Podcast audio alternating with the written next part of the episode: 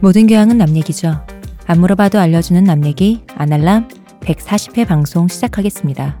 홍대선 작가님, 안녕하세요. 교주입니다. 이동규 대표님, 안녕하십니까. 안녕하세요. 시옷입니다. 여러분 저희가 오늘도 좀 늦게 모인 이유로 빨리빨리 팍팍 치고 가는 걸로 중요한 거 빨리 하고 본론 들어가죠. 아, 중요한 거 뭔가요? 중요한 거 광고요. 아, 자 빨리 듣고 옵시다.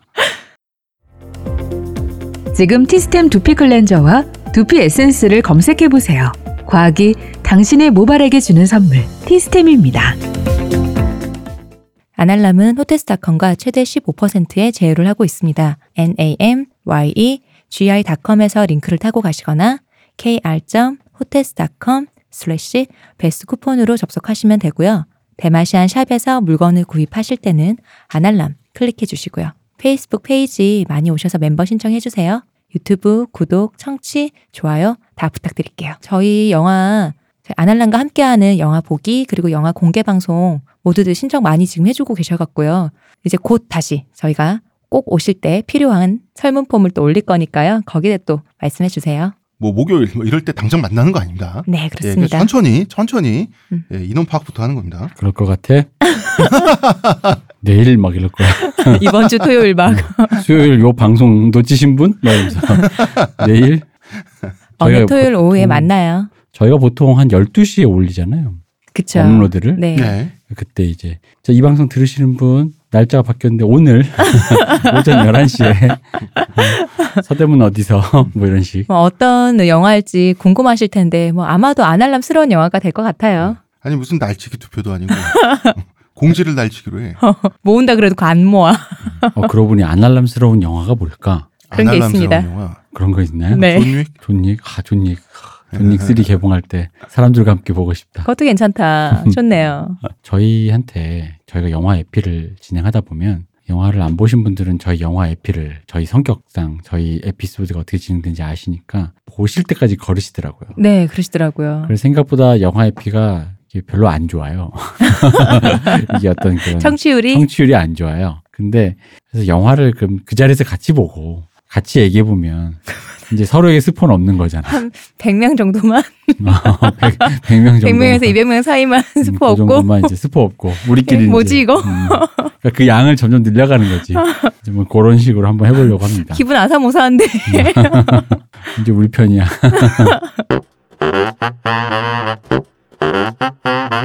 예. 어 이제 흑인 민권 운동 마지막 주간입니다. 네. 주간이에요? 아 그렇죠. 음. 그러니까 주보다는 주간이라는 말이 아무래도 제가 이제 성직자다 보니까 뭐 기도 주간 이런 말을 쓰지 않습니까? 더 자연스러운 것 같아요 저한테. 음, 바쁘다니까 딴소리 하지 말고 빨리 해. 아 그럴까요? 네, 20세가 됐습니다. 제가 아주 좋아하는 색이죠. 네. 예, 제가 항상 1900몇 1900년대 년이라고 예, 애정자. 항상 그 말실수를 하는데 아 제가 이만큼 숫자 약합니다. 어쨌든 이제 20세가 됐어요. 네. 20세가 됐는데 결국 변화의 바람은 공화당이 믿고 따르던 공화당이 변화의 바람을 불러 일으켜 주지는 않았어요. 음. 우리 지- 지난 시간까지 얘기했지만 어 미국의 공화당이라고 하는 이 정치 세력은 흑인을 노예 해방시켜 주고 난 후로는 우린 할 거 다 했잖아라고 생각을 했어요. 음. 근데 이제 현- 흑인들에겐 현실에 먹고 사는 문제들이 남았단 말이에요. 그러니까 공화당은 어, 좋은 편인 거 알겠고 정의의 편인데 약간 이게 하나님 으로 따지면 개입하지 않는 하나님? 멀리 계신 신의 느낌인 거예요. 음. 흑인들에게. 반면에 민주당은 아주 절대적인 절호의 기회를 잡는 사건이 일어나요. 이게 뭐냐면 민주당은 계속해서 죽을 썼어요. 네. 남부전쟁 이후에. 그런데 공화당의 후보 대통령이라고 하는 역사적인 대통령이 있지 않습니까? 이 후보 대통령 재임기 동안에 이 경제 수치 하락, 대공황의 징후가 하나씩 보이기 시작을 해요. 그런데 우리 IMF 때 IMF 먹을 때 김영삼 정권에서 IMF 걱정 없다 걱정 없다 정부에서 계속 그랬던 거 혹시 그 기억나실 거예요 지금 대표님은 어, 그런가? 아, 계속 그랬어요. 계속 그랬고 당시 신문에서도 고종이 그랬던 건 기억이 나네. 당시 신문에서도 외환 위기 절대 없다. 한국 경제 튼튼 성장 가능성만 있어. 음. 이러다가 음, 음. 갑자기 나라가 마- 망했는 걸요? 이런 상황이 됐단 말이에요. 음. 미국도 이 역사적인 대공황이 후보 대통령이 절대 오지 않는다고 장담에 장담을 했어요. 그러다가 대공황이 와버린 거예요. 이게 1929년에 왔죠. 네. 예. 29년에 와가지고 후보 대통령 때 또 굉장히 후보 대통령이 실수를 합니다. 그게 뭐냐면 지금 뉴욕의 센트럴 파크 있는 자리 있죠. 네. 거기에다가 전국에서 몰려온 그 난민들 직업을 잃고 음. 직장을 잃고 그, 그래서 그 중에서 이제 수많은 사람들이 있었는데 그 중에서 1차 대전 참전 용사 그리고 그 사람들의 가족들이 있었어요. 음. 1차 대전 참전 용사 중에서 직업을 잃고 땡전 한 푼 없이 이제 가족들 처자식 굶겨 죽이게 된 사람들 있죠. 이 사람들이 정부의 당시 법적으로 보면은 법적으로 정부의 그 참전 용사 뭐라고 그랬어요? 연금. 지원금이나 연금 예, 같은 거. 지원금이나 연금을 요구할 수가 있었어요. 음. 그러니까 엄밀히 말해서 문서상으로 정부가 미납한 게 있어요. 음. 그래서 전국에서 몰려든 거예요. 음.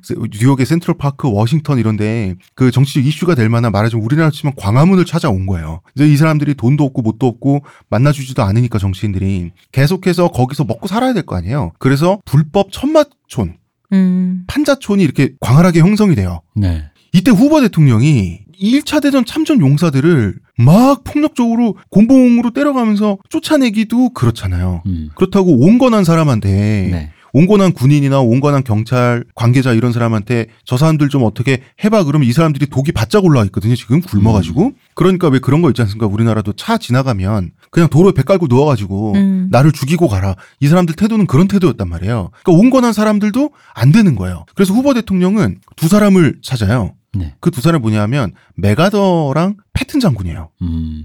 메가더 장군과 패튼 장군이 당, 당시에는 그 우리가 알고 있는 계급이 아니었죠. 2차 대전 전이니까 뭐냐면 어 국가에 대한 충성심이 넘쳐나서 시키는 거는 무조건 명령에 따를 사람. 메가더가? 아니 그러니까 후보 대통령 생각에 어.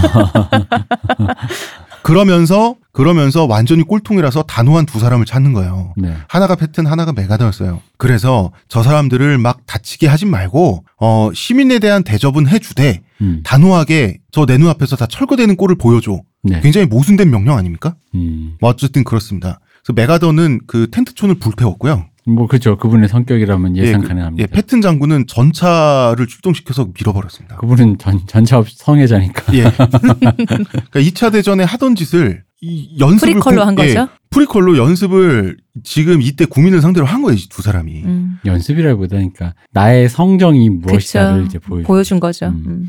이 두 사람은 엄마 뱃속에서 그 상태로 태어났을 거예요, 분명히. 그 맥아더 장군은 남의 말을 잘 안 듣잖아요. 아니 일국의 거의 원수의 급과 동급일 정도의 그 계급까지 올라가는 양반이 싸제 군복 어, 입고 싸제 군복 입고 다닌다는 게 이미 그 자체가 이미 애초에 글렀어 사람이. 군인이 그치? 어, 그러니까 군인이 그게 뭐야? 어. 패튼 장군도 자기가 어 문제가 정신적으로 문제가 있다는 건 알고 있었어요. 음. 그래가지고 이제 그 패튼 장군이 문제가 있죠. 전, 전차를 성행하면 되니까 크고 아름답잖아요. 그런가? 그러니까 이 사람이 그 패튼 대전차 군단이 거의 나치 독일을 서쪽에서 멸망시키다시피 했잖아요. 네. 그러니까 이 사람은 무조건 앞으로 물량전 음. 돌진해가지고 병사들의 목숨을 갈아가지고 그 전선을 앞으로 전진시키는 인간이에요. 네. 그- 그러니까 패튼이 아무리 많은 승리를 거둬도 이 사람이 지휘를 했던 전쟁터는 전투가 끝나고 나면 아군과 적군의 시체가 뒹굴르면서 막 유혈이 낭자한 처참했네요. 예, 그런 처참한 풍경이 음. 언제나 있었단 말이에요. 근데 그 광경을 보면서 패튼이 좋아. 아니 그 하나님한테 좋은 것 기도를 같은데. 했어요. 어허. 하나님 용서하소서. 저는 이게 너무나 좋습니다. 음, 어. 좋네. 진짜 진짜 네. 좋아하셨구나. 그러니까. 어쨌든 그 이 사건, 이 텐트촌 철거 사건이죠. 이걸로 후보 대통령의 인기는 더 떨어지게 돼요. 음. 이거는 왜냐면 공화당은 연방주의인데 연방주의자지 않습니까? 그 공화당은 연방주의를 지켜야 되는데 1차 대전 참전 용사들이 자기 주를 위해서 희생했어요? 아니면 유럽 가서 거기 목숨 걸고 싸우고 온 게 연방을 위해서예요. 연방을 위해서잖아요. 네. 연방을 위해서 희생한 각 주의 아들들을 연방 정부가 탄압을 한 사건이에요. 그 공화당은 연방의 가치를 지금 여기서 삐끗했어요. 그리고 나서 공화당은 와르르 망했고요. 그 다음에 민주당이 정권을 잡게 돼요. 네. 음. 마치 우리나라 최초의 평화적 정경 고체 그 DJ 정권 있죠. 네. 그 IMF 이후에 가능했잖아요. 그거랑 정확하게 비슷한 일이 벌어진 거예요. 음. 거의 한 100년 가까이 전에. 그리고 루즈벨트가 당선이 되는 거예요. 이 사람이 바로 그 유명한 루즈벨트인데 1933년부터 1945년 사망할 때까지 사선을 했어요. 음. 미국 역사상 유일무이한 사선 대통령이고요. 어, 이 사람 이후에 재선 이상은 불가능도로 아예 헌법이 개정이 됐죠. 네. 바로 루즈벨트 시대에 공화당과 민주당이 포지션 체인지를 해요. 음. 공화당은 보수가 되고 민주당은 진보가 되고 민주당은 약자편 흑인 편이 되고 공화당은 백인 편이 돼요. 역사가 완전히 뒤바뀌어요. 자- 철새들이네. 철새들이 한 번씩 철새라고 하기엔 지금까지 딱 한 번 바뀌었어요. 어, 철새, 그것도 철새는 철새군요. 네. 예. 터스는 아닙니다. 루즈벨트 시대의 과제는 일단 첫 번째는 대공황 극복이에요. 음. 그런데 하- 어, 처음에 이제 대공황을 극복해야지 하고 이 사람이 당선이 됐는데 세계 대전에서 승리해야만 하는 의무도 이 사람이 지게 됐어요. 루즈벨트가. 그리고 루즈벨트의 임무는 하나가 더 있었어요. 어, 앞으로 영구적인 미국의 패권 체제를 확립하는 거예요. 음. 즉 태평양과 대서양을 동시에 지배하는 국가가 되는 임무까지도 이 루즈벨트 대통령은 맡았어요. 그러다 보니까 사선까지 하게 됐던 거예요, 이 사람이. 이 사람은 대공황을 극복을 해야 되지 않습니까? 그래서 바로 그 유명한 뉴딜 정책이 나와요. 음. 뉴딜, 뉴딜 정책은 우리가 그 이름이 미국에서 시작된 뉴딜 정책이라고 하면 어, 고용 창, 고용을 창출하기 위해서 고의적으로 산업을 일으키는 정책을 말하죠. 네. 네. 뉴딜 정책은. 어, 그래서, 아, 이게 미국에서 20세기에 최초로 시작됐겠구나라고 우리는 생각할 수 있는데, 사실은 동서고금의 옛날부터 이런 식의 고용 창출은 있어 왔어요. 이집트 피라미드. 그쵸. 이집트 피라미드는 농번기 때 농민들의 수익을 마련해주기 위해서 굳이 농한기- 만든 거예요. 예. 농한기 때. 농한기 때 음. 굳이 만든 거예요. 농번기 때 하면 큰일 나. 예, 예. 죽인다.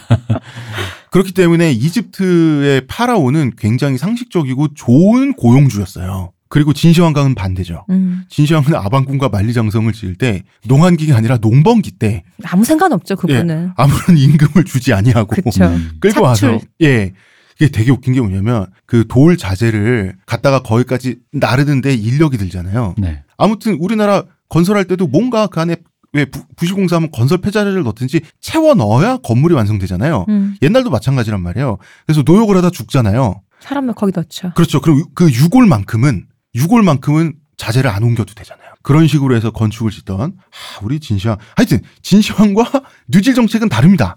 어, 루즈벨트는 파라오식 뉴딜 정책을 한 거예요. 네. 고용을 창출한다. 근데 이 고용 창출은 자 내가 대통령인데 사람들이 지금 굶어 죽겠다고 하는데 고용을 창출하기로 약속을 했어요. 음. 그러면 가장 먼저 사회적 약자 계층을 건져 올리는 게 목표겠죠. 그렇죠. 그러니까 지금 당장 직업이 없는 사람들, 1차 대전에서 다치고 온 중년 아재들, 나은- 인해서 정말로 많은 사람들이 실업자가 됐잖아요. 예. 그러니까 정말 다들 양복 입고 다 실업자인 거지. 음, 그런 사람들이 많으니까 예. 그 사람들이 다 뭐 굶어 죽을 상판 굶어 죽을 형편이니까 복지 정책도 좀 더 확립되고 그렇죠. 그리고 항상 경제 공황이 일어나면 망하는 부자도 덜어 있지만 네. 대체로는 사회적 소외 계층, 약자 계층 순서대로 이렇게 귀퉁에서부터 와르르 무너지지 않습니까? 그렇죠. 그러니까 요걸 세워야 되니까 사회적 약자와 손을 잡고 이 사람들을 끌어올린다는 거예요. 음. 이것이 흑인 유대인 동양인이에요. 그러니까 이 사람 하층민을 그들이 담당을 많이 하고 있었을 그렇죠. 테니까요. 인종적으로 구분을 네. 하면 그래서 이 사람들을 위한 보편벽지 개념의 접근도 해요. 예를 들어서 뭐 교육의 어떤 평등한 기회랄지 뭐 병원도 갈 수 있게 한다든지 보편벽지. 왜냐하면 그래야지 이 사람들이 사람이 보편벽지 최소한의 의식주가 어느 정도 걱정은 덜 수 있어야 일도 할 수 있고 구직 활동도 할 수 있는 거 아닙니까? 음. 이걸 마련해 줘요. 그래서 유대인, 동양인, 흑인들이 이거를 만약에 루즈벨트가 1선이나 재선까지만 했으면 네. 이게 안 됐을 텐데 이 사람이 이 정책을 가지고 4선이 난 거예요. 16년을 하다 보니까 이 16년 동안 흑인들이 민주당 지지로 돌아서게 돼요. 사회주의네. 사회주의 빨갱이. 사선이라는 거는 루시 왕조를 만들려고 어? 어? 음, 그랬었던 건데 좌절되었군요. 예. 이 대공황은 사실 전 세계를 휩쓸었잖아요. 미국만 당한 게 아니고 유럽에서도 휩쓸었는데 유럽 같은 경우는 수출을 좀 많이 하다 보니까 이게 아무래도 좀 타격이 덜었는 적었는데 미국은 수출보다는 국내에서 하는 게 많았고 그리고 국내 생산량은 폭발하는데 대공황이 일어나다 보니까 안에서 소비는 안 되고 돈이 없어지니까 음. 그러다 보니까 타격이 훨씬 컸죠. 다른 나라들에 비해서. 근데 뉴딜 정책은 저기 여전히 논란이 좀 많아요. 네. 네, 그렇죠. 그 뭐냐면 고용을 창출했던 우리 뭐 4대강도 마찬가지고 그러니까 국가가 적극적으로 개입하겠다라는 거잖아요. 이게 뭐 일단은 여기서 이제 생각했던 그 경기부양책이라는 게 흔히 말하는 뭐 토건 중심의 어떤 음, 그런 것이고 음, 음. 그게 뭐 그걸 통해서 또 다시 또 그 뭐 예를 들어 인프라가 또 생기고 또 인프라가 생겼으니까 또 다시 또 그 연속성에 연속성이 있는지 모르겠으나 네. 연속성을 가졌다라고 얘기되어지는 어떤 그런 직업들이 이렇게 연결돼서 뭐 고용 창출도 되고 음. 뭐 돈이 돌고 음. 시장에 돈이 돌고 뭐 이렇게 해서 이제 뭔가 선순환을 이끈다라고 하는데 실제로 뉴딜 정책 이후에 이제 어쨌든 경제가 나아진 건 사실이잖아요. 네. 그러다 보니까 여전히 이제 그게 뉴딜 정책 때문이냐 아니면 원래 경기가 지금 회복되어 가고 있는 와중에 이렇게 된 이제 것이냐. 뉴질랜드 이제 그런 착시 효과냐라는 데서 이제 이견이 좀 있습니다. 음, 음. 그러니까 저희도 뭐 완벽하게 경제를 알지 못하고 경제를 잘하시는 분들마저도 이견이 있다고 하니 음. 음. 이것은 영원히 아무도 모르는 걸로. 모르는 거죠. 그리고 이제 미국의 진정한 뉴딜 정책의 마침표는 뉴딜 정책 자체가 아니라 전쟁 특수가 만들어냈어요. 그쵸.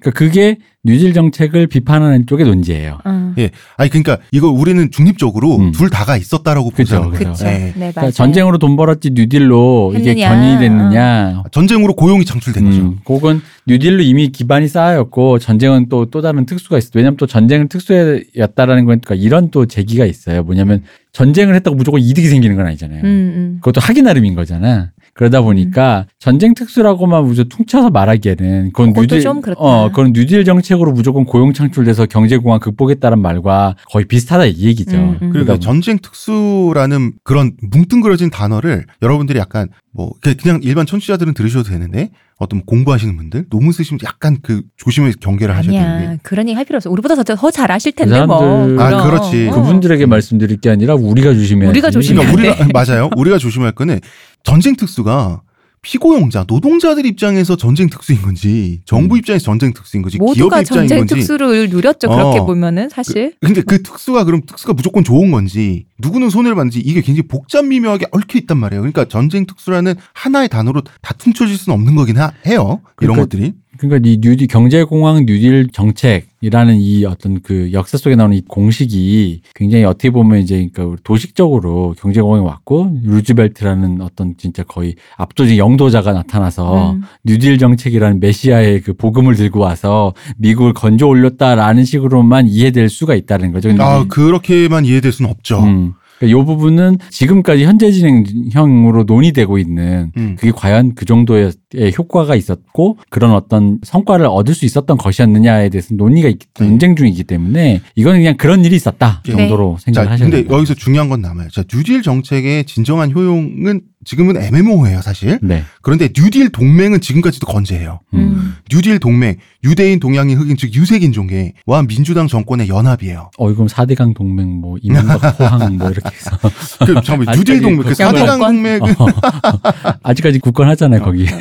747 동맹. 그리고 흑인들이 과연 뉴딜 정책에 의해서 얼만큼이나 많은 실질적 혜택을 누렸는지는 솔직히 따지고 보면 옹호하는 쪽에서도 그 수치를 비교하면 미미해요. 음. 그러나 여기서 흑인들이 느낀 건 와 루즈벨트 때문에 우리 잘 먹고 잘 살게 됐다가 아니라 이 사람은 우리의 실질적인 삶의 문제를 개선해 주려고 노력했다. 노력하는 사람이구나. 이 시그널이 중요한 거예요. 뭐 실제로 그건 성과가 있기도 했고요. 없진 않았으니까요. 없지는 않았는데 음. 아 민주당은 정말로 무언가를 현실적 고민을 들어주려고 하는 정치 집단 이라는 음, 이미지 변환이 일어나는 거예요. 음, 음. 그러면은 역사적인 의리는 공화당한테 지켜야 되는데 지금 당장 먹고 사는 게 급한 우리의 처지를 더 잘 우리 지근거리에서 이해하는 정치 세력은 아무리 봐도 민주당인 거예요. 음. 근데 그죠. 그런데 이미 잘 먹고 잘 살고 있고 어떤 어떤 빈민 복지 이런 게 필요 없는 흑인 소수 흑인들이지 않습니까? 이런 사람들은 여전히 공화당을 지지했죠. 왜냐하면 역사적 의리를 지키는 것도 여유가 있어야 되는 거예요. 지금 이 말씀을 들으니까. 네.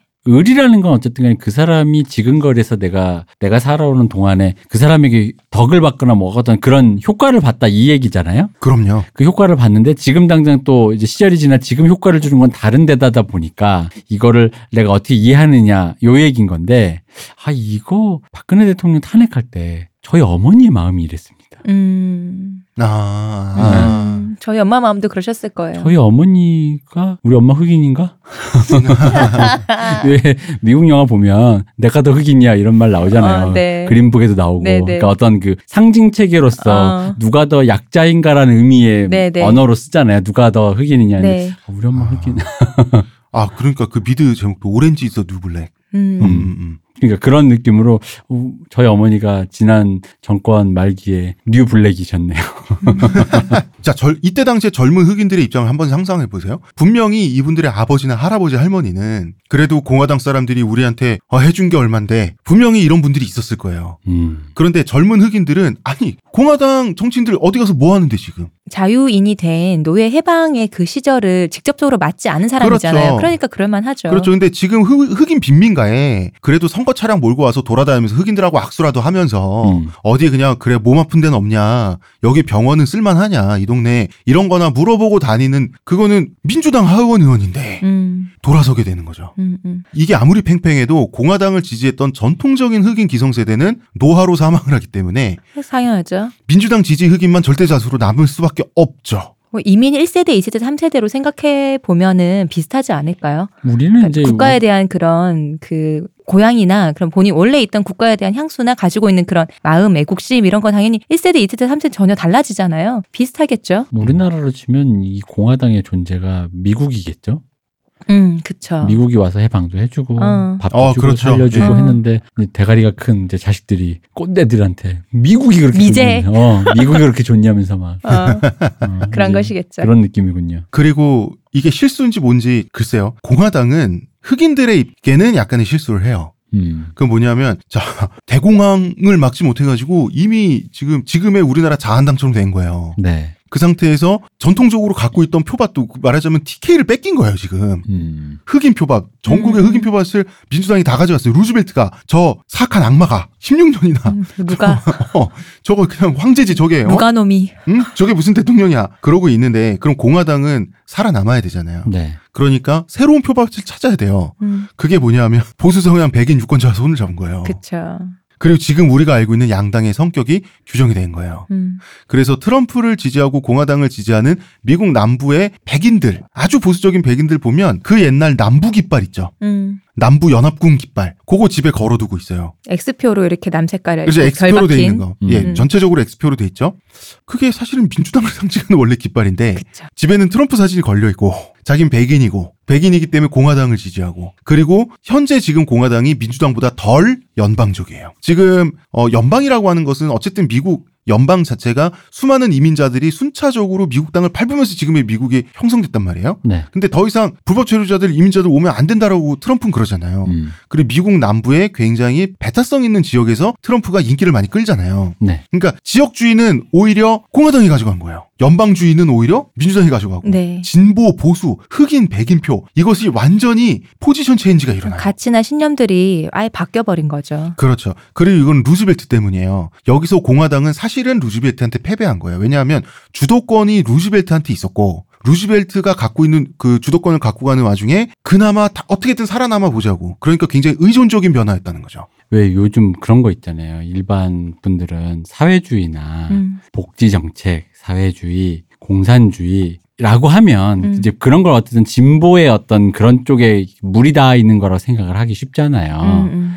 근데 이제 생각을 해보면 이게 이제 이렇게 된 이유 중에는 이런 느낌인 거죠. 공화당의 제일 기치는 그거였잖아요. 자유주의잖아요. 네. 예. 그러니까 모두가 자유를 주겠다. 음. 그래서 내 자유를 위해서 내 재산을 포기할 수 없는 거잖아요. 내 재산이 내 거니까, 내가 일군 거니까, 음. 내 자유, 내 재산. 아, 그 사유 재산에 대한 건 굉장히 확고하죠. 그러니까 사유 재산, 내 자유, 그리고 공화당 이런 쪽으로 가고, 근데 이제 그 민주당 쪽에서 그 반대로 국가의 개입을 통해서 네. 무언가를 해보는, 그러니까 어쨌든 이- 이들이 지금 해보려고 했던 게 진보적인 가치인지는 모르겠으나 음, 음. 국가의 개입을 통해서 이 뭔가 어떤 상황을 끌어올려 보겠다라고 했는데 그게 이제 생각해 보면 그 당시 사람들 기준에서는 제한적인 자유주의의 분파가 여러 가지니까 네. 이 공화당이 가졌던 자유주의자들 입장에서 보면 음. 민주당이 하는 거는 뭐 보수라기보단 자기의 이- 그 뭐랄까 영역을 침범하는 어떤 음. 행위라고 생각했을 거라는 거죠. 음, 음. 그렇죠. 쟤들이 왜 저래 이건 거죠. 그렇지. 그러니까 이건 무슨 얘기냐면 진보는 왜 싸그리 잡아서 좋은 걸 다 가져가려 그러잖아. 우리나라에서는 그쵸. 자유주의 뭐 무슨 뭐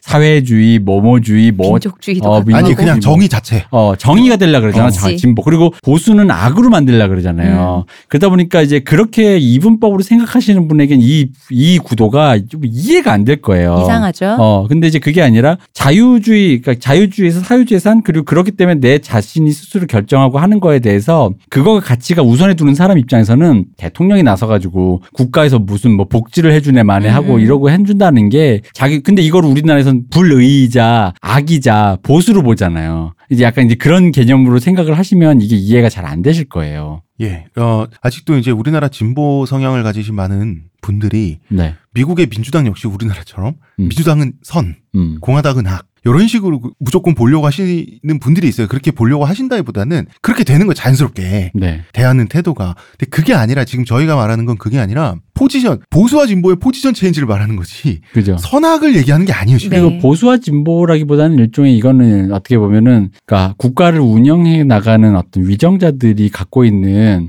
신념이 무엇을 지향하는가에 대한 문제라고 볼 수 있죠. 그렇죠. 그리고 지금 위기 상황이 예를 들어 평화로울 때도 있고 이렇게 공황이 올 때도 있고 근데 그럴 때 뭐가 더 유효한진 모르겠으나 나는 이걸 선택하겠어라는 유권자의 지지가 어디로 몰려갔는가 요런 식으로 이제 약간 좀 건조하게 이해해야 지 드디어 정의가 그때는 정의였으나 불의가 되었고 음, 다시 음, 정의가 그쵸. 되어서 어. 서로 배트맨이 슈퍼맨 되고 슈퍼맨이 배트맨 됐냐 이렇게 생각하시면 안 된다는 거예요. 음, 음. 그리고 이제 2차 세계대전 종전을 보지 못하고 루즈벨트 대통령은 사망을 해요. 네. 2차 대전도 어, 그분이 사망한 다음에 끝나게 되는데 2차 대전은 파시즘에 대해서 음. 인종주의에 대해서 민주주의와 진보주의가 승리한 전쟁이에요. 네. 우리가 자 2차 대전 승전국인 미국과 소련이 오랫동안 냉전을 벌여서 우리가 잠깐 망각할 수 있는 거지만 어 소련 사회주의 소련이든 민주주의 미국이든 그 뭡니까 어떤 민주주의 근대주의 아, 민주주의죠. 사회주의도 민주주의 일환이죠. 국민 민주주의지 않습니까 어쨌든 그래서 왜 북한도 정식 명칭이 조선인민민주주의 공화국이잖아요. 그쵸. 근데 그렇게 좀 파시즘도 국가 사회주의입니다. 아 그렇죠. 네. 그런데 어쨌든 그 체제 자체를 말하면 네. 그래서 그 파시즘을 물리친 전쟁이고 물론 그렇다고 한들 스탈린은 정말로 독재자지만 음. 어쨌든 표방한 가치는 표방한 가치는 미국은 다인종 국가고 그다음에 어쨌든 소련은 인터내셔널이지 않습니까? 음. 근데 어쨌든 아리안주의였잖아요.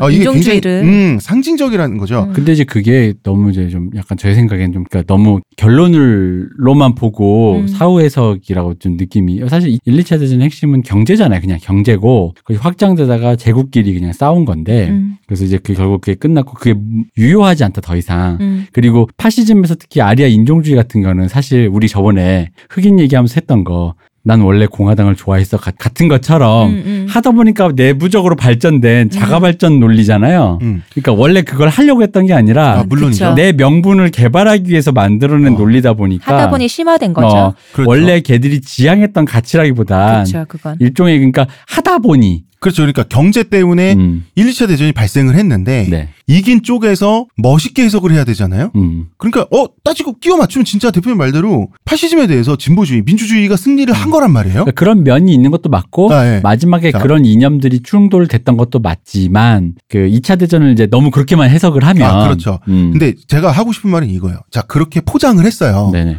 포장을 하고 나면 자기가 만들어서 입은 포장지 있죠. 음. 요 요거 진짜처럼 행동해야 돼요. 그러니까 그걸 믿는다는 거지. 그래서 인종주의라는 말도 아리아의 그 우선 인종주의 네. 제일주의라는 것도 사실 그렇게 믿어버린 거고 지들이 음, 음. 그렇게 된 거고 그 지금 말씀하신 것도 이 이런 류의 레토릭이 이후에 승전국의 역사에서 승전국이 하는 말이라는 거죠. 그리고 이게 제가 왜 포장지란 말을 썼냐면 역사의 많은 일, 어떤 나라 역사의 많은 일들, 많은 변화들 혹은 어 많은 좋은 일들, 나쁜 일들도 외국에 세계에 우리나라가 어떻게 비춰질까 음, 걱정하는 거 있죠. 음. 그거에 의해서 정말 많은 역사가 일어나요. 미국도 마찬가지예요. 그죠. 그러니까 미국은 그 엄청나게 화려한 포장지를 둘렀어요, 이제. 민주주의가 파시즘을 이겼다. 세계 진보의 즉 선봉에 미국이 서 있는 거예요. 세계 민주주의 선봉에. 물론 그러고 있을 때도 남미에는 CIA 요원들이 가서 그 국가 전복하고 막 이러고 있었습니다. 네. 그 상태에서 흑인들이 차별받는 것. 그 전까지는 미국에서 흑인 차별이 막 이렇게 일어났어요. 흑인 차별이 일어나면서 그럼 각 주의 그러니까 미국이란 나라의 각 시골에서 일어나는 일이에요. 네. 그러니까 세계적인 국제적인 관심사가 아니었어요. 음, 왜냐하면 지금 우리나라 사람들은 신한 염전 노예 사건 이런 거 심각하게 느끼지만 이거 국제적인 사건 아니잖아요. 그렇죠. 그런 거 비슷했어요. 우리가 지금 보는 신한 염전 그 강제노동 사건처럼 당시 미국인들도 야 남부 어느 주에서 흑인들이 뭐 그런 꼴을 당하고 산다며 와 진짜 미개하다 어, 그 동네 사람들 사람이야 이런 레벨이었단 음. 말이에요 그런데 미국은 2차 대전을 승리로 이끌면서 세계 중심 국가가 됐어요 음. 그래서 미국 국내 소식은 곧 세계 소식이에요 음. 우리 옛날에 국제면 신문 일본이나 우리나라나 또 다른 어떤 나라나 국제면에 항상 미국 워싱턴 저, 그 동정부터 나오잖아요.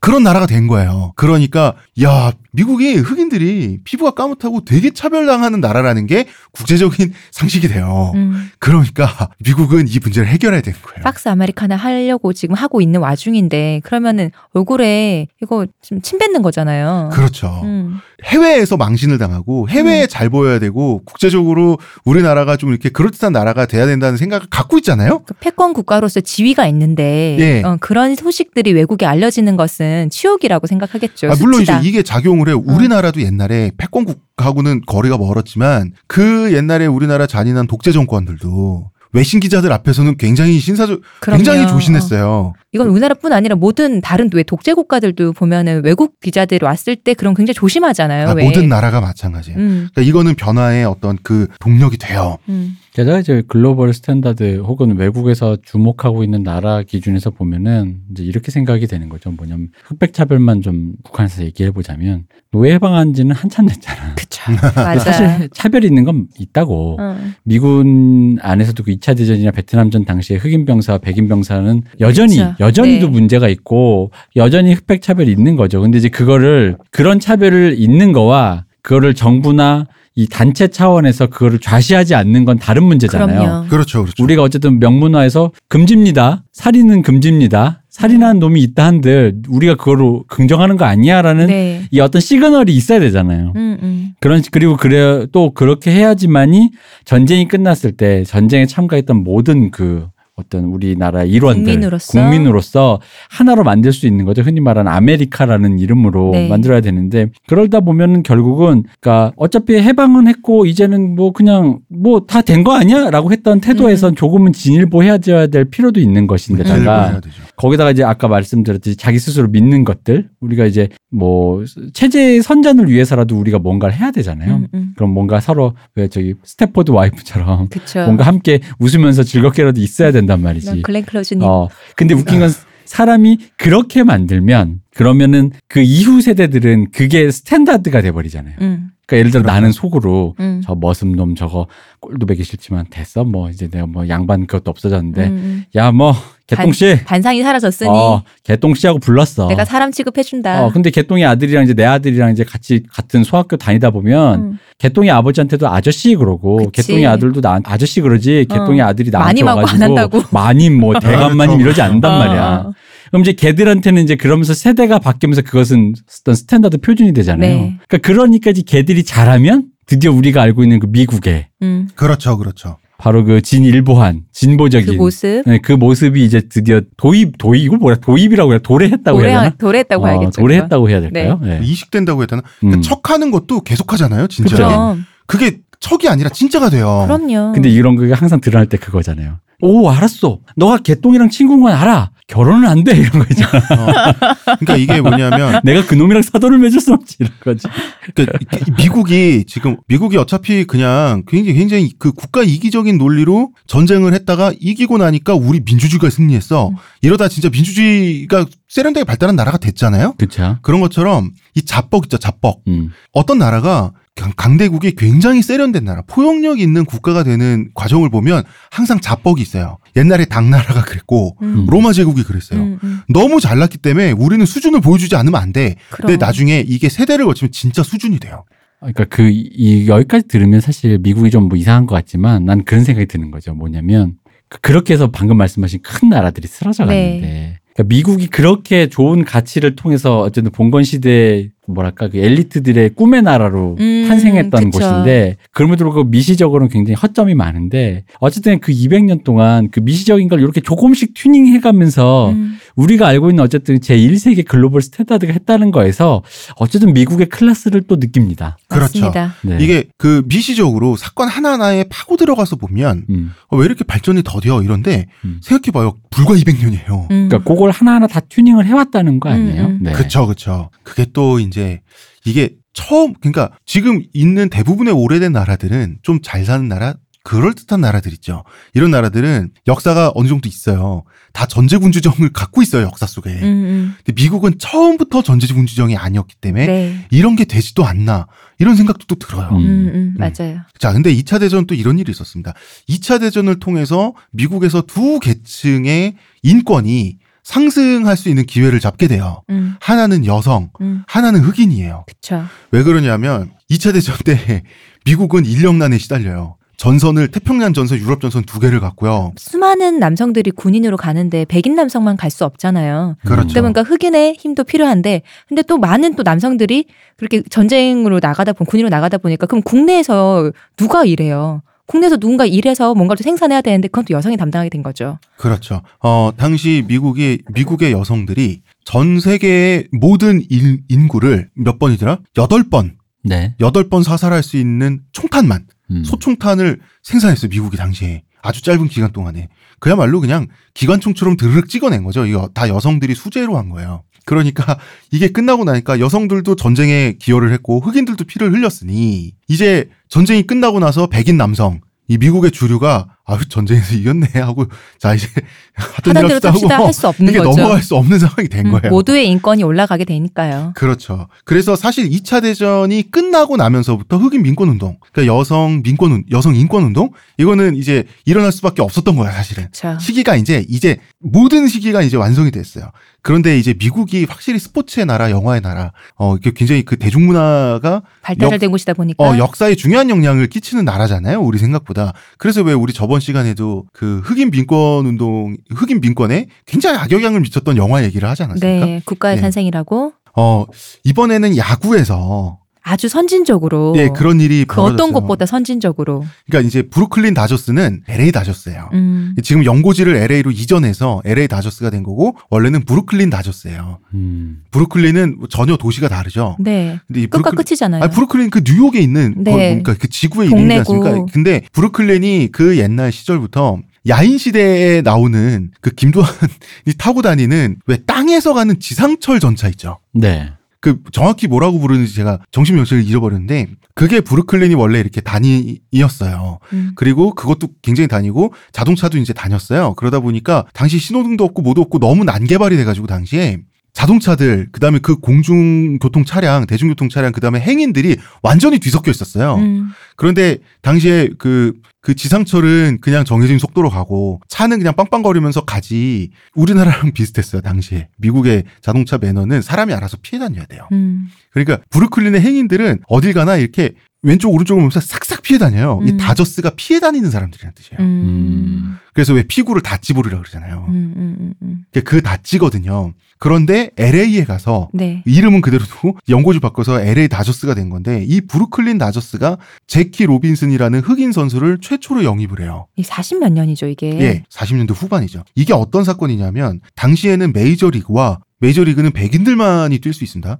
그리고 백- 꼭 백인이 아니더라도 만약에 라틴계다. 근데 이제 코카서스 인종일 때. 그리고 니그로 리그가 따로 분리돼 있었어요. 흑백의 리그가 따로 있었는데 최초로 흑인 선수를 메이저리그로 백인 선수 쪽으로 영입을 한 거잖아요. 어, 다시 말해서 니그로 리그에서 뛰고 있던 흑인 선수를 그쵸. 메이저리그로 데리고 왔어요. 일대의 사건이었죠, 이건. 네. 이걸 보면 그 네. 생각이 드는 거예요. 그러니까 뭐 재키 로빈슨이 와서 음. 어쨌든 간에 뭔가 그 인종차별의 어떤 벽을 허무는 계기가 됐다라는 식으로 네. 생각도 들지만 음. 다른 의미로 보면 백인끼리만 하기로 했는데 굳이 엄청 뛰어난 선수를 흑인에서 이기려고 룰을 깬다라는 그런 약간 비열하다라는 그치, 기분 있잖아. 있을 수 있지. 왜 그지 나랑 쟤랑 그때는 분명히 그렇게 욕하는 사람이 있었을 거예요. 그러니까 왜냐면 초등학생 둘이서 던지기 놀이를 하는데 갑자기 대학생 형을 데려와서. 대학생 형 데려와가지고 더 우리 멀리 팀이야. 던지는 거야. 그리고 같은 팀이래. 어. 대, 대표님 방금 하신 말씀 음, 지금 직관적으로 드립 주신 거죠. 그죠. 그 역사적 사실과 완전히 부합합니다. 그 당연히 그런 당연히 당연히 그렇다고 거예요. 보지. 어. 애초에 재키 로빈 그 정도가 아니라 재키 로빈슨을 영입한 이 브루클린 다저스의 구단 관계자 있지 않습니까? 네. 이 사람 자체는 흑인 민권에 아무런 관심이 없는 사람이었어요. 그쵸. 그렇겠지. 그리고 흑인을 싫어하는 사람도 아니었고 좋아하는 사람도 아니었어요. 다만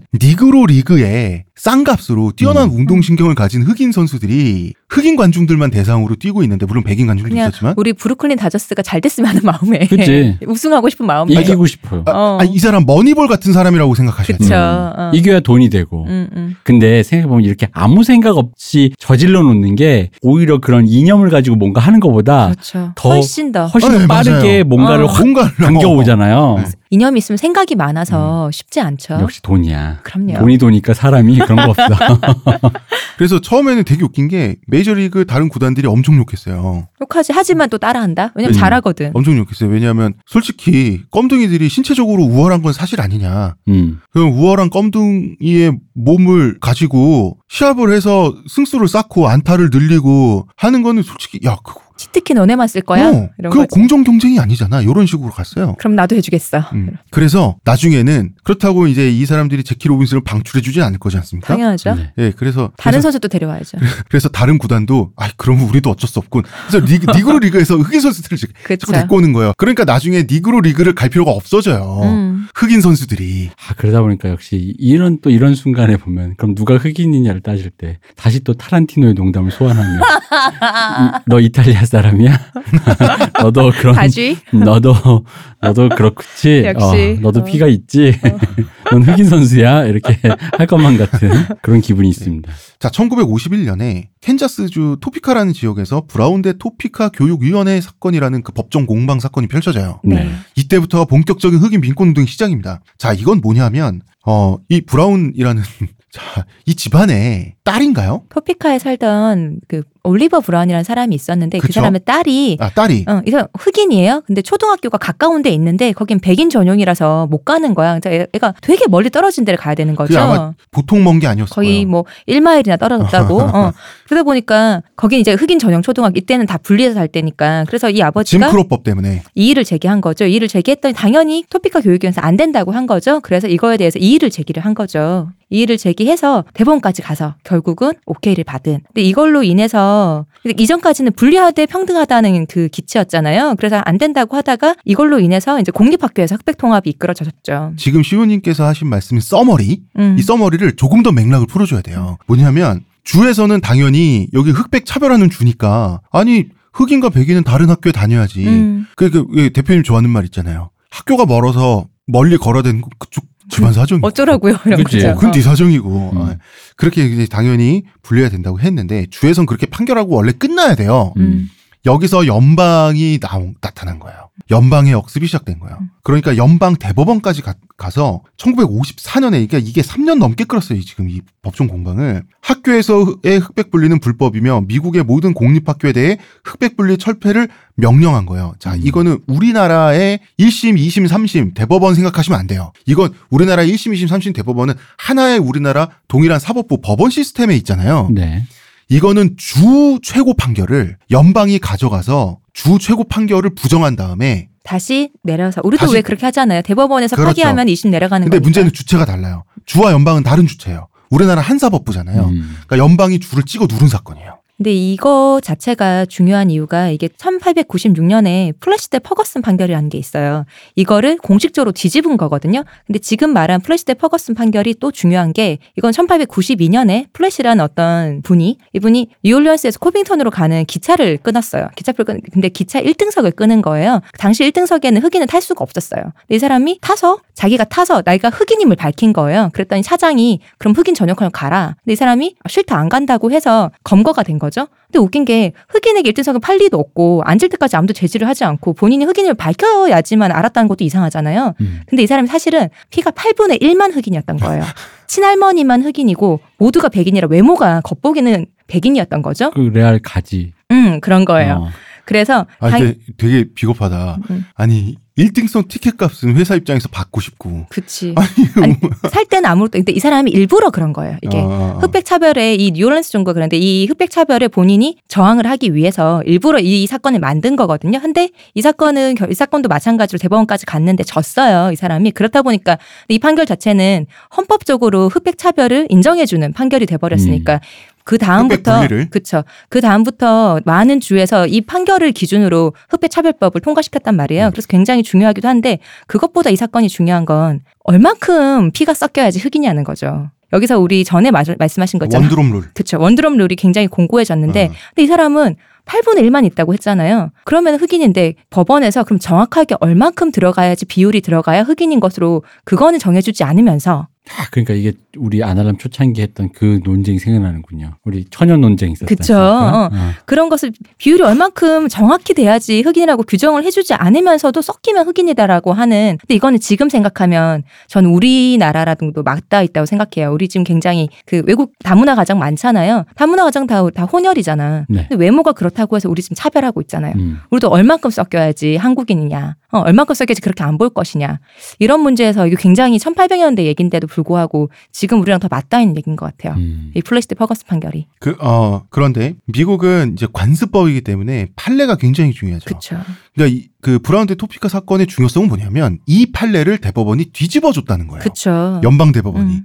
그러니까 이 한 번의 판례가 생긴 다음에 그 판례를 계속해서 수십 년 동안 수많은 주들이 따라왔는데 네. 연방 대법원이 뒤집었다는 얘기는 사실 선전포고거든요. 음. 그리고 판례나 판결이 났을 때 우리나라도 마찬가지잖아요. 판례가 중요한 게 그것을 기반으로 다른 또 그 판결을 내리는데 주요하게 참고하는 거기 때문에 굉장히 중요한 일이죠. 아, 굉장히 그렇죠. 그러니까 시대적 패러다임을 바꾸겠다는 선언이었던 거예요. 그러니까 각 남부 주들은 이제 흑백 분리 철폐를 명령 받았잖아요. 네. 이제 명령을 받은 상태로만 있는 거예요. 이행을 그쵸. 안 하는 거예요. 음, 음. 그러니까 이제 연방권과 주권의 싸움이 다시 시작되는 거예요. 네. 남북 전쟁 이후로. 그리고 나서 이제 1955년이 되면 어 1955년 12월 1일 이 중요한 얘기다. 네. 앨라배마주 몽고메리에 살던 여성 로사 파크스. 로사 파크스 굉장히 유명한 이름입니다. 네. 로사 파크스가 이 양반이 이제 그 일을 하던 분인데 이- 일 직장 일 직장 왔다 갔다 하는데 버스를 이용했단 말이에요. 그러니까 버스를 탔어요. 근데 버스에도 흑인이 앉는 자리, 백인이 앉는 자리가 정해져 있었는데 네. 그러면 흑인들에게 저기 가서 앉아, 저기 가서 앉아. 이거 이 지시를 명령을 백인 버스 기사가 내렸단 말이에요. 네. 근데 백인 버스 기사의 지시를 거부하고 자리를 옮기지 않았어요. 그게 뭐냐면 원래는 백인 손님이 타기 전까지는 어디에도 앉을 수는 있었다 그래요. 흑인들이. 음. 그런데 백인 손님들이 타면 섞여 앉으면 백인들이 불쾌하니까 그때 아 지금 백인 손님 탔으니까 흑인들은 지정된 장소에 좀 옹기종기 모여서 타라고 다시 자리 바꾸라고 버스 기사가 얘기를 했단 말이에요. 백인이 많이 타면 내리라고도 한다. 예, 예 그러, 그러라고도 하고. 진짜 어이없죠. 예. 근데 그래서 알았다고 하고 다른 흑인 승객들은 자리를 옮겨줬는데 음. 로자 파크스라는 여성분은 그러니까 평소에 그렇게 강단이 있거나 이렇게 투쟁적인 그런 분은 아니었대요. 그러니까 그날 피곤했는지 거부한 거죠. 그, 싫다. 어, 그날 갑자기 그 마음속에서 깊은 분노를 느꼈는지 싫다 그런 거예요. 음, 제가 옮길 이유가 없는 것 같은데요. 이렇게. 싫다 그런 거예요. 그 흑인 빅마마의 특유의 톤 있잖아요. 하이톤. No! 아 정말 그랬던 거예요. 두아이?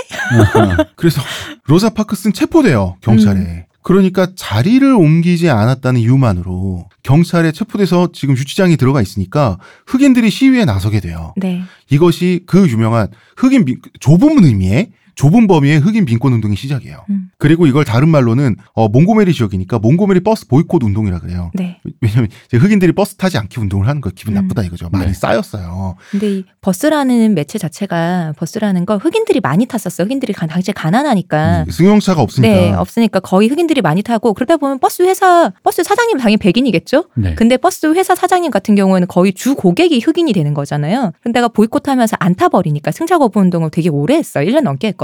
그러니까 이거 어- 돈이 안 들어오니까. 이제 이제 버스 회사들은 파산 위기. 그쵸. 그러니까 버스 회사 사장님들 정도 되면 다 부자들 아닙니까? 그렇죠. 그러니까 주에 아주 그 하원 의원, 정치인들, 경찰서장 이런 사람들이랑 사실은 다 알고 아는 사이예요. 음. 사우나도 가고 밥도 먹고 나 다 했어 다 이런 말이에요. 사장, 그러네. 서장이랑 마 임마 내가 어? 그런데 이제 회사가 망하고 파산의 위기에 처하니까 버스 회사들이 반대로 그 압력을 하는 거죠. 반대로 압력을 주 정부에 음. 제발 우리 좀 살려달라고 압력을 음. 넣게 돼요. 근데 그 이게 쭉 이어지게 동안에 380일이 넘게 이 운동을 했는데 그 와중에 이제 사람 그냥 진짜 흑- 걸어서 다니는 거예요.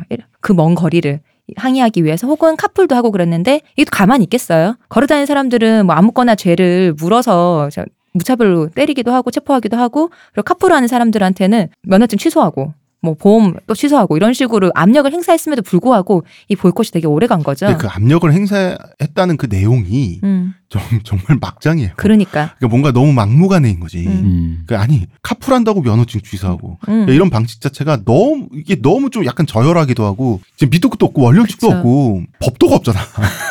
어. 그래서 어쨌든 최초의 승리를 거둬요. 네. 왜냐면 그 엘레바마 주에서 버스 이용에 흑백 차별이 없도록 하는 조례안을 통과시켜요. 음. 이게 최초의 승리거든요. 그러면서 보이콧이 끝났죠. 예, 이게 최초의 승리. 그래서 이게 중요한 그 시작점이라고 봐요. 그리고 또 중요한 게 이 몽고메리 승차 거부 운동에서 그 드디어 그 유명한 마틴 루터 킹 목사가 등장했죠. 예, 음. 이때 처음에 등장했죠. 네. 이때 처음에 저 사람 누군데 이렇게 연설을 잘해? 어, 그 목사님인데 주도하에 했으니까요. 마틴 루터 킹이야. 이런 식으로 최초로 흑인 민권 운동의 역사에 등장을 하고요. 그리고 음. 최초의 승리라는 거 굉장히 중요한 게 실력 행사를 해서 시위를 하고 데모를 하고 보이콧을 해서 결과를 이끌어낼 수 있구나. 음. 이거 흑인들이 최초로 본 거예요. 근데 이 운동은 이 운동의 의의랄까, 그러니까 의, 이 운동을 조금 들여다보면 재밌는 게 이게 이제 지금도 우리가 많이 접할 수 있는 흔히 말하는 소비자 운동을 그쵸. 소비자 운동의 차원에서 어떤 이념적인 운동을 전개한 거란 말이에요. 음, 음. 그러니까 불매. 네. 그러다 보니까 사실 소비자 운동은 그 뭐랄까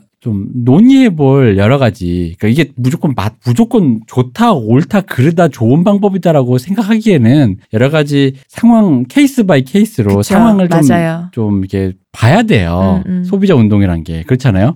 어떤 식으로든 내가 불매하겠다는 압력을 통해서 그 무언가를 실력 실력 행사를 하는 어. 한다라는 게 그럼 그 무언가를 압력을 느꼈다라고 하는 그 압력의 요체인 나의 신념 혹은 내 요구가 뭐 이런 식의 어떤 대승적인 뭐 아마 시대를 거스를 수 없는 뭐뭐 이런 조류나. 어, 뭐 이런 걸 수도 있지만 다른 것도 많거든요. 네. 그러다 보니까 이 소비자 운동을 통해서 어떤 것을 이뤄냈다, 승리를 이뤄냈다라는 것까진 좋은데 우리는 또 이제 음, 이 여기서 하나를 좀 더. 봐야 된다는 거지. 그쵸. 하나를 더 생각. 과연 그렇다고 해서 소비자 운동을 통해서 무언가를 쟁취하는 이 방식 자체가 그 자체를 무조건 긍정해 줄 수는 없는 거기 음, 때문에 네. 항상 이 방식을 택할 땐 숙의가 필요하다. 네.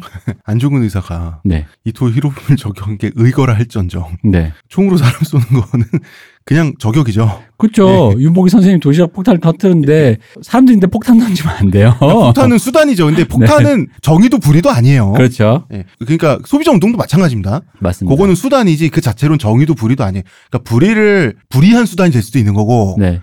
정의를 구현하는 수단이 될 수도 있을 뿐이죠. 근데 이제 소, 우리나라에선 특히나 재벌 네. 혹은 어쨌든 그런 식의 자본가가 악, 아까도 말했지만 보수, 불의, 음, 음. 악 이런 쪽으로 가 있고 고객, 소비자, 을 이게 이제 어떤 정의 편에 돼 있고 그럼 그 사람들이 모여서 무언가 실력 행사를 한다라는 걸 연대 음. 뭐 이런 식으로 포장하다 보니까 네. 소비자 운동을 무조건적인 어떤 선의에 그걸 해석하려는 경향이 없죠. 네. 어, 경향이 있어요. 그 이런 것도 있어요. 그 역사가 이루어지고 어떤 운동이 이렇게 딱 그 불꽃이 점화가 되려면 운도 딱딱 맞아 떨어져야 되는 게 네. 당시 몽고메리 지역의 버스 회사들은 영세했어요. 음. 사업 규모가. 음, 네. 음.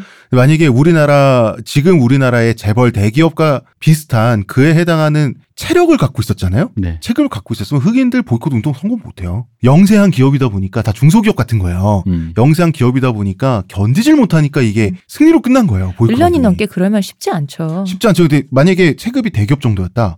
버티죠. 우리도 근근히. 버티고 있는 데들 뭐 많으니까요. 네. 어, 그럼요. 앨라배마 포기하면 되죠. 음, 그쵸. 다국적이거나 그런 식이죠. 그렇죠, 그렇죠. 줄을 넘어갈 정도의 어. 규모가 있다면은 음. 앨라배마 포기하면 되지. 직장 뭐. 폐쇄. 어. 그냥 아예 여기 버스 운, 앨라배마 운행 안할 버스 거야. 폐쇄해주면 그만이죠. 어. 이제 다 실업자 됐어. 음.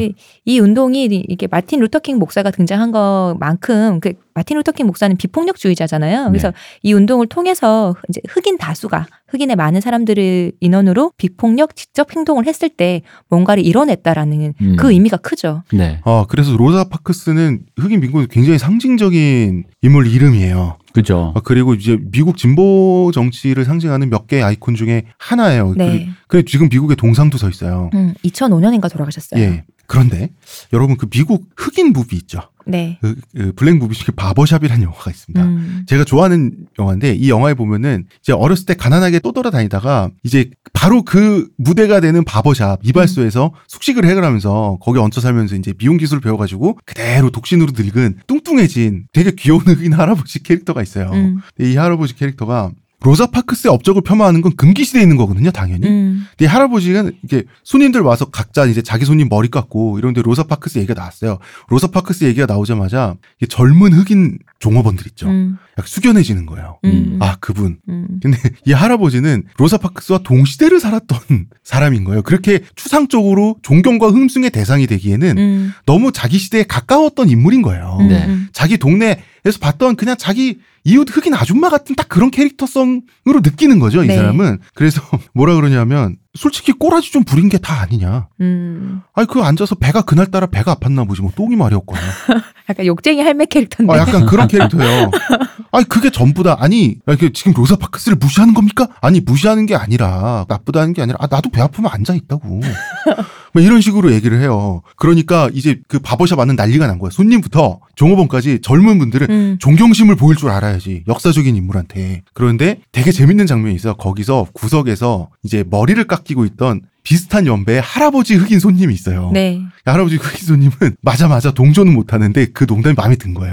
그래서 혼자 껄껄껄껄 웃는 장면이 있거든요. 음. 저는 그 장면이 되게 인상적이었어요. 그러니까 그 로사 파크스를 막 존경하려고 하는 그 젊은 캐릭터들을 제가 무시하거나 그러니까 조롱하는 이러는 마음이 없고 그러니까 마음이 로자 있는 게 파크스가 아니라 어떤 아이콘이 됐잖아요. 그쵸, 러니까 그쵸. 그 아이콘이 되다 보니까 그 동시대를 살지 않은 젊은 사람에게는 아이콘으로 소비되는 건데 동시대를 살아본 사람들은 그렇게까지 와닿지는 않았던 거죠.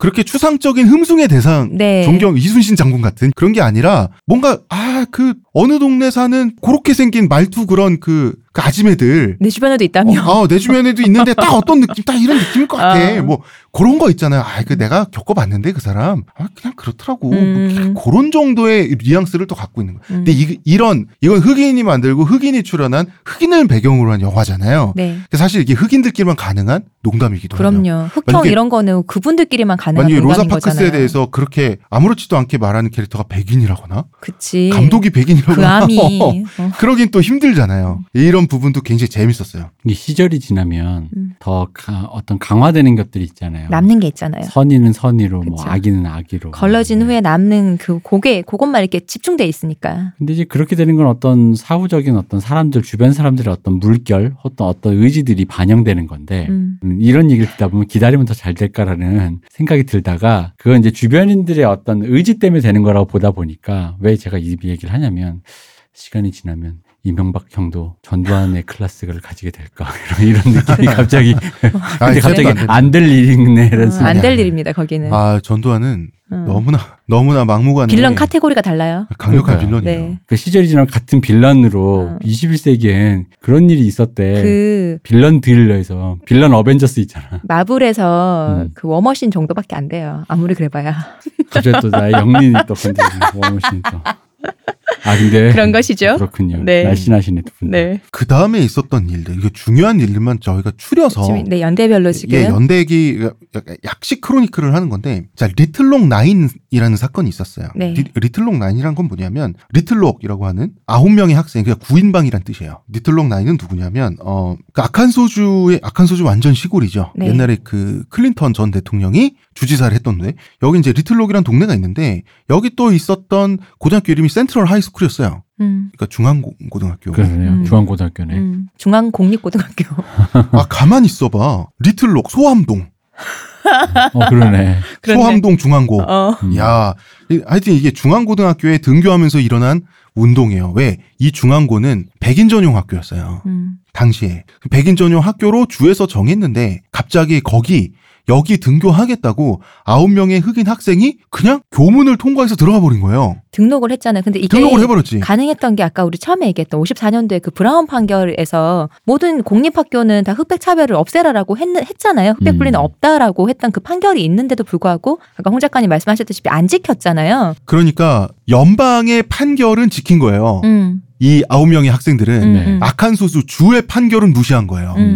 음. 그러니까 이게 이미 연방과 주가 명령 체계가 달라져 있, 내용이 달라져 있었던 음, 상황에서 당연히 흑인들은 연방 편 들죠. 이때는 지금 연방이 흑인들을 음. 지금 이끌어주고 있잖아요. 이끌어준다기보다는 그 지원해주고 있는 그런 어, 모습이었단 말이에요. 그러니까 아홉 명이 학교 교문을 통과해서 뚜벅뚜벅 걸어가서 어 제 교실은 어디인가 저 몇 반이에요? 이러니까 음. 거기 다 교사부터 학생들까지 흑인 백인들밖에 없는데 이 아홉 명의 흑인들이 이지매를 당합니다. 뭐 이게 뭐 돌도 던졌다 그러더라고요. 아니 뭐 폭탄도 아 폭탄. 어, 뭐별 별일을 다 당했어요 진짜 그러다 보니까 결국 마지막에 졸업한 사람은 한 명밖에 없잖아요 어니스트 그린이라고 네. 이 사람밖에 없는데 나머지 사람들은 이제 나중에 다른 데 가서 졸업하기도 하고 했었잖아요. 그 아까 말씀하신 아칸소주에서 주지사는 이걸 반대했으니까 주지사가 그래서 주 방위군을 동원해서 등교를 막았잖아요. 예, 주 방위군을 동원을 해서 등교를 막았어요. 음. 사실은 미국 연방 정부는 이때만 기다렸어요. 연방 정부가 어 연방 미군이죠. 그러니까 네. 미국 연방군은 미군이에요. 음. 우리가 미군이라고 부르는 게 연방군입니다. 네. 어 최정예 공수부대를 보내요. 그래서 주 방위군을 접수해 버려요. 음, 연방군을 주 방위군 연방군에 편입하고 당시에 예. 아이젠하워 대통령이었잖아요. 그 아칸소주 주지사도 소환하고 음. 어, 할 수 있는 걸 다 하셨죠. 그러니까 정확히 말씀드리면 주 방위군의 작전권을 접수해 버리는 거예요. 음. 네. 그러니까 이, 이게 뭐냐면 우리 그 액션 영화나 스릴 영화 보면은 미국의 어떤 시골 마을에서 끔찍한 살인 사건이 일어났어. 음. 보안관들이 해결을 못 해요. 네. FBI 그때- 내려오잖아. 근데 선글라스 양복장이들 FBI가 딱 와서 엄청 재수 없어하잖아. 서울 맛이 있으면서. 어, 서울 마시면서 하는 말이 지금까지 고생하셨고 이제부터는 저희의 지시에 따라 주십시오. 음. 이게 사실 접수거든요. 그렇죠. 연방이 주를 접수하는 거에 축소판이거든요. 요거를 군대를 가지고 한 거예요. 음. 그 다음 말은 그거지. 그래서 누가 외계인이죠? 나는 믿고 싶다. Truth is over there. 나는 어렸을 때 그 멀더 스컬리 서로 그 더빙한 말도 있죠. 아, 네. 스컬리 이거랑 거랑 멀더? 멀더. 사랑했습니다. 엑스파일. 그리고 그러면은 자 여기 지금 군인들의 막사가 여기엔 없잖아요. 음. 이럴 땐 항상 작전 지역이기 때문에 네. 작전 지역에서는 그 옛날에 A형 텐트 있죠. 아, 그쵸. A형 텐트를 치고 그 작전 본부를 설치를 해야죠. 작전 본부를 설치하고 말하자면 여기서 이제 텐트 치고 자야 되는 거예요. 네. 학교 운동장에 그치. 왔니? 연방군이 캠프를 차리고 주둔을 한 거예요. 근데 웃기긴 웃긴 건데 이거 점령군이에요. 음. 이거 점령군이에요. 이거는 진짜 남북 전쟁이 끝나고 나서 어, 북부 연방이 남부 각 주들의 점령군을 보내서 딱 찍어 눌렀잖아요. 네. 나는 그 장면을 연방에서 재현을 한 번 더 했다고 본다는 거죠. 음. 그래서 그거는. 그린북에 보면 네. 중간에 그 영화 그린북에 보면. 영화 그린북에요. 그 중간에 그 돈셜리랑 네. 그 토니가 토니 발레룬가? 예 감옥에 한번 갇히잖아요. 네네. 그랬더니 경찰들이 안 풀어주다가 그 주지사한테 전화 받고 음, 음. 풀어주는 장면에서 누구시라고요? 그 말을 하자 저희도 방위군이 출동하는 것까지는 바라고 있지 않습니다라는 말을 그쵸. 하는 게 그게 이제 요요 맥락에서 얘기하는 음, 거거든요. 음, 음. 여기서 이런 식으로 출동해가지고 우리 시골 파출소 음. 다 접수하고 뭐 한번 다 뒤집겠다라는 느낌으로 위- 너무 윗선에서 오니까 이제 풀어주는 거죠. 네. 어, 이거는 남북 전쟁의 보너스 스테이지죠. 그러니까 군사적 대립의 연장선상에 있다고 말할 수 있을 뿐 아니라 실제로 이게 군사적 대립이 아니면 뭐예요? 그죠? 그러니까 이게 일- 뭐랄까 이런 거죠. 그러니까 나라가 여전히 이념적으로나 정서적으로 내전 상태를 벗어나지 않았기 때문에 음. 음. 물리력이 동원되지 않으면 해결이 안 되는 네, 그거를 해결할 수 시점인 없다. 거죠. 그러니까 네. 이거는 어떻게 보면 그 내전이 종식되지 않고 음. 그러니까 뭐랄까 평화로운 어떤 정상성의 범위를 지금 벗어난 상태고 혹은 이 상태가 정상성이 아니다라고 이제 근대 미국은 판단을 하고 음, 음. 다시 한번 교정을 하려고 적극적으로 시도를 한다라는 그런 의미잖아요. 네. 아, 그렇죠. 그런데 이 교정을 하기 위해서 칼을 뽑는 거 있죠. 그렇죠. 그 연방 정부 입장에서는 함부로 칼을 뽑으면 그 독재 국가가 되고 민주주의 국가도 아니에요. 그렇죠. 미국의 전체성이 흔들리기 때문에 칼을 정말 뽑아서 아우 저는 목을 베고 싶어도 끝까지 참긴 참아요. 정당성이 우리에게 있을 때 해야죠. 명분이. 명분이 우리 그리고 나한테 도저히 있을 못 참았을 때. 근데 한번 만약에 칼을 뽑잖아요. 한 번 칼을 뽑았을 때는 칼을 뽑은 이상 승패는 정해져 있어요. 음. 그 미국의 악한 소주 뭐 이런 그 미국 시골 주 있잖아요. 네. 그 경제 규모나 뭐 이런 게 그냥 그래요. 클린턴 엄마 봐봐. 그 대단한 나라. 그러니까 미국이 주별로 보면 그러니까 대단한 경제 규모가 대단한 주들이 있어. 텍사스 음. 거기 석유나고 뉴욕주 이런 데는 있는데 악한 소주 같은 거는 뭐 그러니까 우리가 흔히 생각하는 미국의 모습이 아니죠. 아니에요. 그게 어, 지- 그냥 시골. 어. 그리고 미국의 연방 정부라고 하는 이 정치 세력 있죠. 네. 그 세계에서 가장 강력한 집단이에요. 근데 미국의 주 정부는 시골 정부예요, 그냥. 음. 그럼요. 외계인도 때려잡는데 지금 동네 무지랭이들이 뭘 어쩌겠다고 지금 이- 규모가 다르잖아. 규모가. 근데 이 리틀롱 나이는 이때 백인들 학교에 아홉 명의 흑인이 입학을 했을 때 그 등하교를 연방 육군이 와서 지켜준 그런 사건이다. 그런 사건이고 음. 연방은 기다리고만 있었는데 음. 칼 뽑을 순간을 핑계가 너무 좋았어요. 음, 주와 연방이 대립했던 사건이다. 핑계가 너무 좋았어요. 미성년자 애들이 린치를. 가겠다는데 그리고 음. 린치를 당한다며. 이거 좋잖아요, 사실. 음, 그치. 배우겠다는데. 동서고금 막느라고 어린 사람들이 학교에 가겠다는데 그럼. 그걸 뭐라 그러면 음. 뭐라 그럴 수 있지. 그래서 이 짝이 낫다. 우리 양반들만 있는데 어. 상놈이 와서 저희 천자문 떼겠다고 이거. 그러니까 이제 남북 전쟁을 통해서 거둔 북부의 군사적인 승리를 네. 미국 전체의 헌법적 가치로 계승하려는 연방 정부가 있고 네. 남부의 정체성을 좀 지키려고 싶어하는 남부 주들이 있잖아요. 네. 이 사이에 투쟁인 거죠. 음. 투쟁인 건데 근데 이거는 비정하게 이제 흑인들을 빼놓고 얘기하면 백인 권력자들 사이에 정치적인 이념적인 싸움이기도 했어요 동시에 음. 그 이거는 부정할 수 없어요 아직 흑인들 중엔 권력자가 없었으니까요. 이건 부정할 수 없어. 왜냐면 이건 어쩔 수 없는 게 일단 어쨌든 기득권인 건 백인인 거고 음, 백인이 어떤 백인이 어떤 백인에게 음, 지금 우리의 일원이 아닌 사람을 포함해. 음, 나는 포함했어. 음. 내 시- 마음 속으로나 뭐로나 포함했고 너도 이제 그렇게 해라라는 강제를 부여하는 거잖아요. 음. 그러니까 당연히 어떻게 보면 흑인은 거기서 그 뭐야 홍 작가님 말씀하신 걸로 치면 흑인은 이렇게 백인들끼리 지금 이전 투구 하는 거 사이에서는 타자일 수밖에 없어요. 예. 우리끼리 겨- 어쨌든 간에 그걸 하자라고 얘기를 하는 거니까. 흑인의 입장에선 우리들의 민권, 우리들의 존엄성의 투쟁이고 그렇죠. 그거를 통해서 이슈가 된 이 백인들의 연방과 주의 싸움에서는 어떤 이슈냐면 그래서 그래서 너 연방주의 할 거야 안 할 거야. 음, 음. 그래서 당신들 주의 가치를 인정해 줄 거야 안 해 줄 거요. 요 싸움이 되는 거예요. 즉 연방의 입장에서는 우리 링컨 할아버지가 만든 시스템, 링컨표 시스템에 니야 니네 전쟁에까지 지기까지 했는데 이 링컨표 시스템에 언제까지 흡수 통합 안 돼줄래? 언제 언제까지 더 길어야 돼? 근데 이 언제까지 남부 주들도 마찬가지예요. 왜냐하면 야 우리 전쟁에서 졌잖아. 니네가 우리 두들겨 팼잖아. 시키는 대로 했잖아. 우리가 이렇게 어뭐 언제까지 우리가 더 맞고 살아야 돼? 우리가 뭐 언제까- 어거지로 하는 것도 아니고 우리도 다 법 만들어서 한 거야. 그러니까 시간이. 얼마나 언제까지 언제까지 얼마나 더 기다려야지 니네가 어 그 주 각 주의 지자체 민주주의 그거 니네들이 민주적 가치 인정할 건데 연방 너네들이 그러니까 둘 다 언제까지예요. 그 남부 애들 말을 이렇게 표현하면 되죠. 아니 알겠는데 우리 딸이 흑인 옆에 앉아 우는데 그럼 너가 너 네가 그럼 가서 때려가지고 울 울음 그치게 하든가 이 얘기잖아. 운다고. 난 몰라 나는 난 모르니까 네가 울음 그치게 해 그러면 너님이 오셔서 그래서 연방군을 도입해서 어, 연방군이 오신 거지. 아 그렇죠. 군인 아저씨가 이놈한다. 지금 이 포인트가 이제 저희가 이제 말하려는 어떤 뭐 최종의 포인트가 될 것 같아요. 네. 흔히 말하는 운동을 어떻게 바라보는 각자 그 각자의 집단이 우- 그 어떤 운동이 있을 때 그 운동을 내부나 외부에서 바라보는 어떤 방식. 그러니까 흑인 운동이 흑인 기준에서는 민권을 쟁취하는 것이요. 음, 백인 기준에서는 인권을 인준해주는 기준일 것이고. 네. 백인의 역사 내에서는 국가 통합을 둘러싼 투쟁인 거죠. 그죠? 그리고 그 둘 사이에서 만약에 그, 그 뭐랄까 조화로운 어떤 타결이 없다면 음, 그러면 그 두 개가 타결이 안 됐을 때 혁명이 생기는 거잖아요. 음, 흔히 말하는 Black Nation이 네. 미국 내 Black Nation 뭐 53개 53번째 주를 만들겠다 뭐 어디를 똑 떼서 뭐 하여간 뭐가 됐든 그런 식의 이제 되는 거잖아요. 바로 그 그거를 서서히 민권 운동만 쟁취하겠다가 아니라 민권 운동을 쟁취해가면서 흑인들이 어떤 이 운동을 흐름 속에서 흑인들의 머리도 커지면서 그리고 음. 백인들도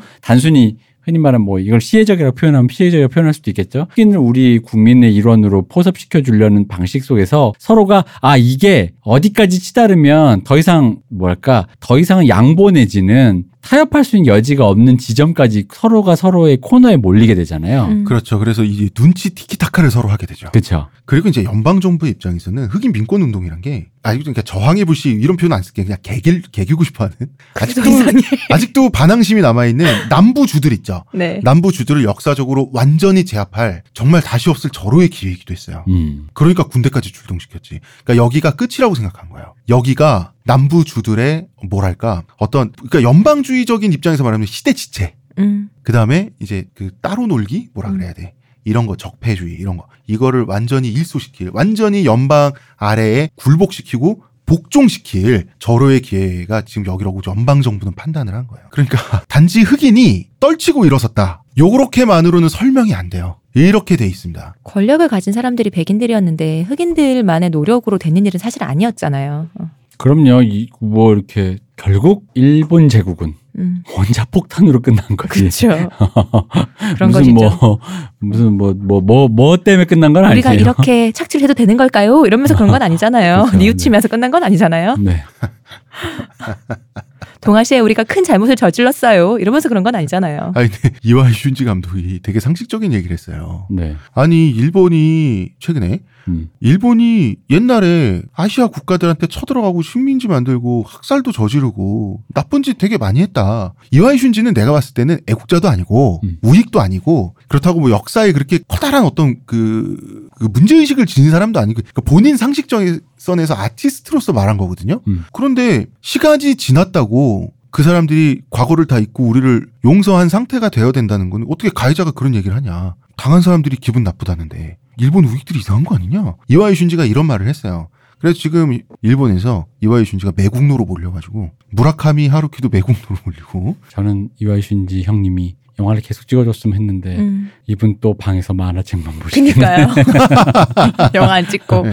아이 얘기 왜 했지? 어쨌든 네. 미국의 흑인 민권 운동이 시작되고 이렇게 하는 거에는 거대한 미국을 관통하는 거대한 그렇죠. 조류가 되었어요. 그 조류 속에서 그 맥락 속에서 일어난 일이지 네. 단독적으로 떨치고 일어났다 음. 봉기했다 이런 레벨은 아니다. 네. 우리가 이 얘기를 하려고 몇 주 동안 이 얘기를 한 거 아니겠습니까? 아직 하지만 우리 할 얘기 더 남았다. 자, 어, 오늘 여기까지 하겠습니다. 네. 자, 1부 여기까지 하고요. 의문의 그녀 쇼님, 감사합니다. 이근금 대표님, 감사합니다. 홍대선 작가님. 아, 교주미라고 한번 해줘봐. 저번에 했잖아. 뭘 또 자꾸 아이 시켜. 좀 해줘봐 좀. 에헤이 그, 홍대선 교수님, 아이 그 참 진짜 홍대선 교주님. 감사합니다. 진상이야 진상.